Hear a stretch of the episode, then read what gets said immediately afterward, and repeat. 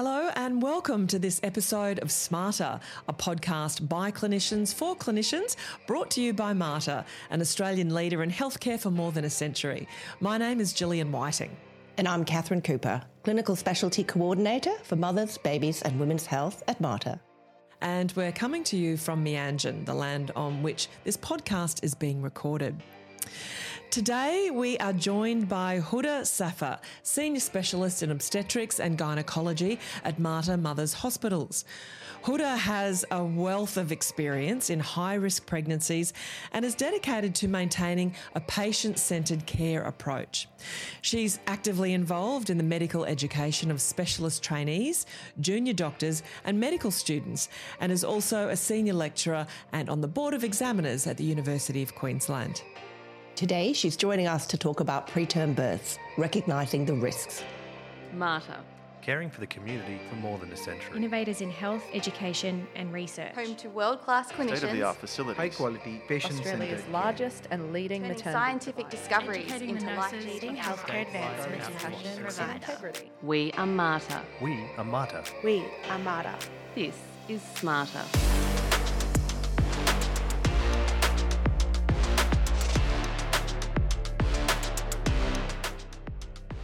Huda, welcome to sMater. Thank you. Thanks for having me. Let's set the scene. Who's most at risk of preterm birth? Risk factors for preterm birth are well uh, published and described in national and international guidelines. Um, and one of the most um, predictive risk factors is a history of previous preterm birth in the woman uh, herself, but also other risk factors like multiple pregnancy, uh, previous history of substantial cervical surgery like cone biopsy or uh, multiple LLETZ procedures. Uh, these are usually procedures that are undertaken to treat cervical dysplasia, which is encountered in the um, context of abnormal pap smears. So when a pap- abnormal pap smear is detected, surgery sometimes is required. There are other risk factors, um, largely related to demographics and socioeconomic factors associated with um, preterm birth, um, like smoking, for example. Um, but a good percentage of women who develop preterm birth, unfortunately, lack any identified risk factors. How much attention should we pay to those socio-demographic factors compared to, say, cervical surgery or smoking? That is a very good question, actually. Um, Catherine, and the evidence doesn't exactly tell us the weight of each risk factor that is associated with preterm birth, uh, but I believe the focus should be on what we call modifiable risk factors, and definitely socioeconomic factors are in that category. You cannot do much about previous cervical surgery risk, or um, risk I did not mention is risk of um, congenital uterine abnormalities or Mullerian abnormalities. There's not much that can be done about that, but definitely investing in modifying risks such as smoking early in the piece is such an investment to reduce a range of perinatal adverse outcomes, not just preterm birth, and of course goes beyond pregnancy years. So I totally agree. We should focus there. What about women who don't tick any of those um, boxes that, that you've mentioned there? How then do you identify risk? That's a brilliant question, Gillian, and actually the subject of a large national collaborative aiming at reduction of preterm birth. Um, so, a good percentage of women, like I um, indicated earlier, will lack risk factors uh, and have a short cervix incidentally found at mid trimester scan. Uh, we believe we can target that cohort of women to make a difference to preterm birth risk in this country. So when when do we do that scan? Is there a strict window for when you do that? Um, So this is a scan that is also known as a morphology scan. So it's the main ultrasound scan that um, most pregnant women will choose to have uh, during the journey of pregnancy, um, and that is usually performed between 18 and um, 20 weeks. And the evidence for the purpose of reduction preterm birth is strongest uh, for that window, if you like. So if we identify short cervix in that scan, uh, that's an opportunity to intervene and prescribe progesterone to reduce the risk of preterm birth. Because a short cervix, even though incidental, uh, i.e., there's no symptoms, is a powerful predictor of increased risk of preterm birth. So once you've identified someone as being at risk, what conversations or what support do do you give those women, uh, particularly around those who probably may not be expecting it? Yeah, that's a very good question. I think the conversation should start before we identify the risk, especially in the context of those women um, in whom a short cervix is identified, by educating them, because women do expect to have that morphology scan um, uh, around that mid trimester. Um, and we need to explain to them that measurement of the cervical length is routine part of the ultrasound scan, and there is a possibility that the cervix might be identified to be short. And if that's the case, they need to uh, either present to us at the hospital where we can address that and um, start progesterone therapy, or go back to their GP as soon as they can um, to get that support and um, follow up programs in place uh, to try and um, make sure that we have a cervical surveillance program for them. So education is key and, and helping them feel safe and that there is a clear pathway. Exactly right. So it's there's no unknowns or um, mysteries or surprises. So uh, clear communication pathways. In a best practice statement reviewed in 2021, RANZCOG, the Royal Australian and New Zealand College of Obstetricians and Gynecologists, supports the use of trans-abdominal screening of low-risk women with singleton pregnancies at the mid-trimester scan, with additional transvaginal assessment for those with a short cervical length or a full cervical length unable to be clearly viewed. Let's talk about that in a bit more detail, please, uh, Huda. So, women who go through that midterm scan, as you mentioned, the morphology scan, which uh, they're familiar with, uh, where the cervix is uh, me- measured transabdominally, how long should that cervix be, and at what point does it ring alarm bells for you? Yes, that is the new message we're trying to get through to our sonographers, radiologists, and women themselves is that uh, the cervical length is uh, usually measured on abdominal mo- modality, transabdominal modality. And if the length that is measured is less than 35 millimeters, or indeed the cervix cannot be clearly visualized, that is when the um, next step um, is indicated, which is offering uh, that woman a transvaginal ultrasound scan to get a more accurate look at um, that cervical length. And the cutoff value that we look for um, as significant is less than 25 millimeters. So a transvaginally uh, measured cervical length of less than 25 millimeters is defined as short and requires an intervention, ideally that same day. How, how did we determine that length of 25 millimeters?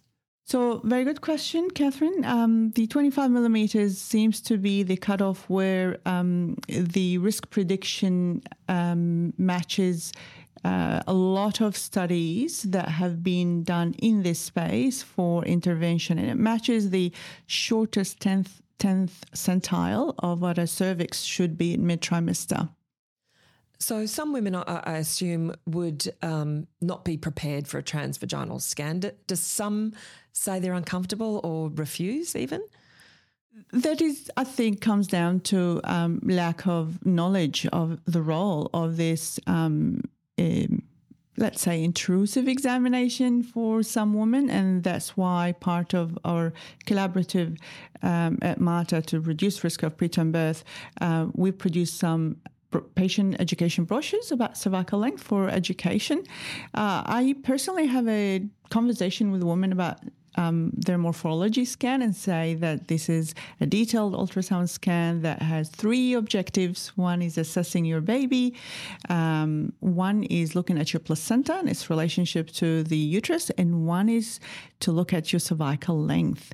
Um, and in a small percentage of women, it will be short um, on transabdominal modality, and that needs to be checked on a transvaginal um, modality. In fact, there is evidence to support a high level of acceptability in the population um, when women are educated and expectations are set about the role of this test. They appreciate the um, diligence and the care that's provided to them uh, to identify a risk that is mitigatable.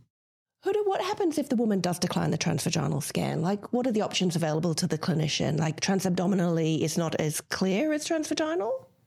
Um, the transabdominal modality does have pitfalls and limitations because usually performed with a full bladder um, and pressure with the probe on the um, abdominal wall, which can falsely elongate the cervix. Um, and again, backed by evidence, when you eliminate these factors, because for a transvaginal um, modality, the woman needs to empty her bladder, and the probe is different. It's entered um, vaginally, so it looks closer at the cervix, and it's, if you like, the source of truth.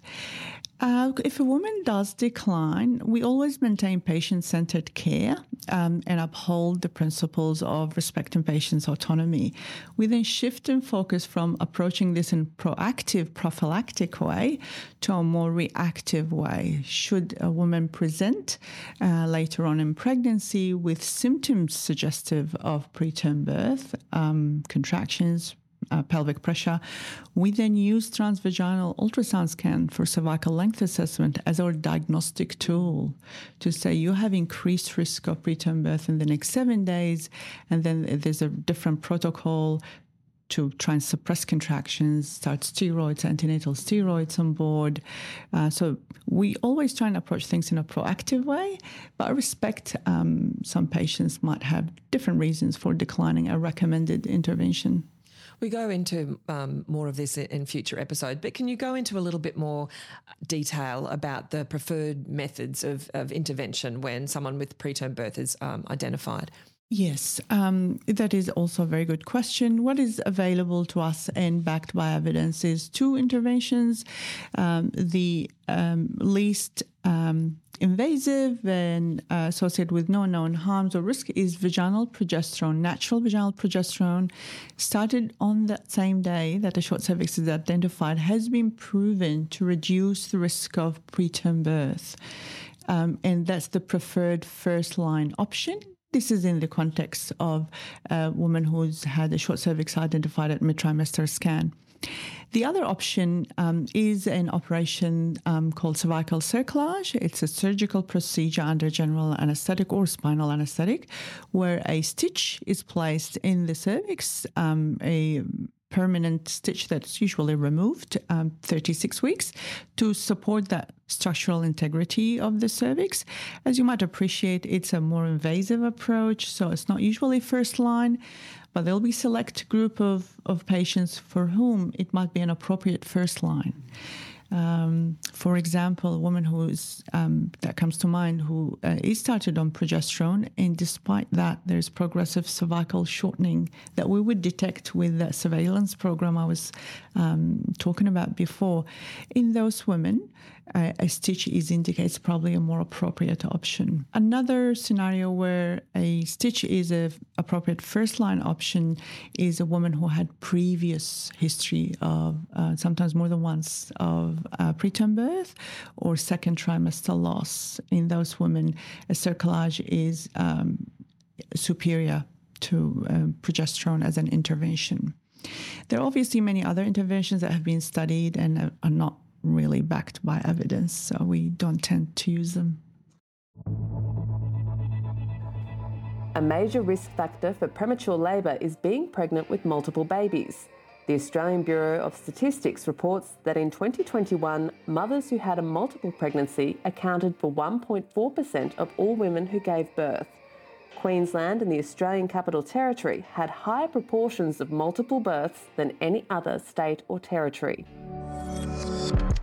When we're talking about um, women with multiple pregnancy um, and the risk of preterm birth, what, what is the rate? How common is that for those particular patients? Oh, multiple pregnancies is a different kettle of fish altogether. Yes. In fact, if you look at our statistics from Queensland, um, our preterm birth for multiples in um, 2021 QMPQC report was as high as 69%. But can I say only third of those were spontaneous preterm birth? It is important to acknowledge that about 20 to 30% of preterm births are iatrogenic, initiated by us because of a risk that's been identified to either the mother or the baby. And unfortunately, in multiple pregnancies, um, depending on the type of twins, which are the most common type of multiple pregnancies, uh, there's so many other risks that prompt iatrogenic earlier delivery. So they have multiple pregnancies, to answer your question, Gillian, have increased risk inherently of preterm birth, both medically indicated and spontaneous. You mentioned progesterone and cervical cerclage. Are they suitable for multiple pregnancies? Can we use them? Yes and no. so if it's an unselected multiple pregnancy, i.e., there's no previous um, history of preterm birth, there is no short cervix in this pregnancy, using progesterone prophylactically has not been successful in reducing the risk of preterm birth in this cohort. However, if you have a multiple pregnancy with a short cervix, absolutely progesterone and potentially cerclage um, in some studies and not others has uh, been um, effective in reducing the risk of preterm birth. One of the risk factors for preterm birth that we haven't discussed is um, infection. What infection are we talking about? Yeah. Infection and inflammation were um, actually some of the earliest risk factors that were studied in this space. And um, yes, of course, there is systemic infections like the flu and COVID and pyelonephritis. Any maternal systemic serious infection could start a cascade of preterm contractions and preterm labor. But I guess in this space, we're talking about um, localized infection or probably even colonization of the genital tract with some bacterial species that are not strictly an infection um, although can be associated with some infections like STIs, that have been uh, in older studies associated with increased risk of preterm birth. Uh, the problem with looking for infection routinely is that the results of studies have been conflicting about effectiveness, especially in asymptomatic population, going and screening all women for uh, the risk of presence of some bacterial species in the vagina for the purpose of giving them antibiotic treatment has not been um, effective in reducing preterm birth. However, we do screen for other infections. For example, um, asymptomatic bacteriuria. We routinely perform a urine test uh, for these women to reduce maternal disease and risk of um, infection transmission. So, uh, there are other areas where we do screen routinely for infection, like syphilis, for example, uh, to reduce um, some risks, but not on on um, uh, population basis. Um, so one of the things that I'm personally passionate about, obviously, midwifery continuity of care. I understand that can make a difference to outcomes. Absolutely, absolutely, Catherine. In fact, it's one of the core seven strategies of the preterm birth prevention collaborative. Uh, is that women should have access to a known midwife throughout their pregnancy, if possible. And we are very lucky at Mater that we do offer continuity of care to a variety of our um, uh, pregnant population um, cohorts um, including preterm birth prevention clinic now. I think we have at least two publications from Mater attesting to the value of continuity of care in both of these um, two populations. Uh, one is a First uh, Nations woman, BIOC, or birthing in our community model of care, and the other one is um, young woman. Uh, so that's um, another uh, high risk um, group for a number of adverse perinatal outcomes. So these two studies have both um, demonstrated reduction in preterm birth um, rate when there is a care by a known midwife. So that's some of a larger pool of evidence uh, there. So that's undebatable. In my mind, at least. that seems like good news for you. Very good very, news. Makes you very happy. It Catherine. does. It does. Before we go, Huda, we'd like to introduce you to a little segment called The Checkup. So we want to know more about Huda, the medical professional, and Huda, the person. So Catherine's going to ask you five quick, very simple questions. Are you ready? Yes. Okay. How do you want patients to see you? How do I want patients to see me? Um, as a caring, compassionate, um, supportive, and um, approachable doctor. Beautiful. How would you describe your handwriting? Oh. Can we not? Okay, moving on. Who was the last person you FaceTimed? Uh, my dad. What TV show best portrays your profession? Oh, Grey's Anatomy. Oh, come on. Where all the doctors do all the nurses' work. But um, it is very unrealistic. L- look, to answer that question, most medical TV shows don't reflect uh, the reality that we live in. But I thoroughly enjoy watching. Such a good show, though. Grey Anatomy. And what's your superstition?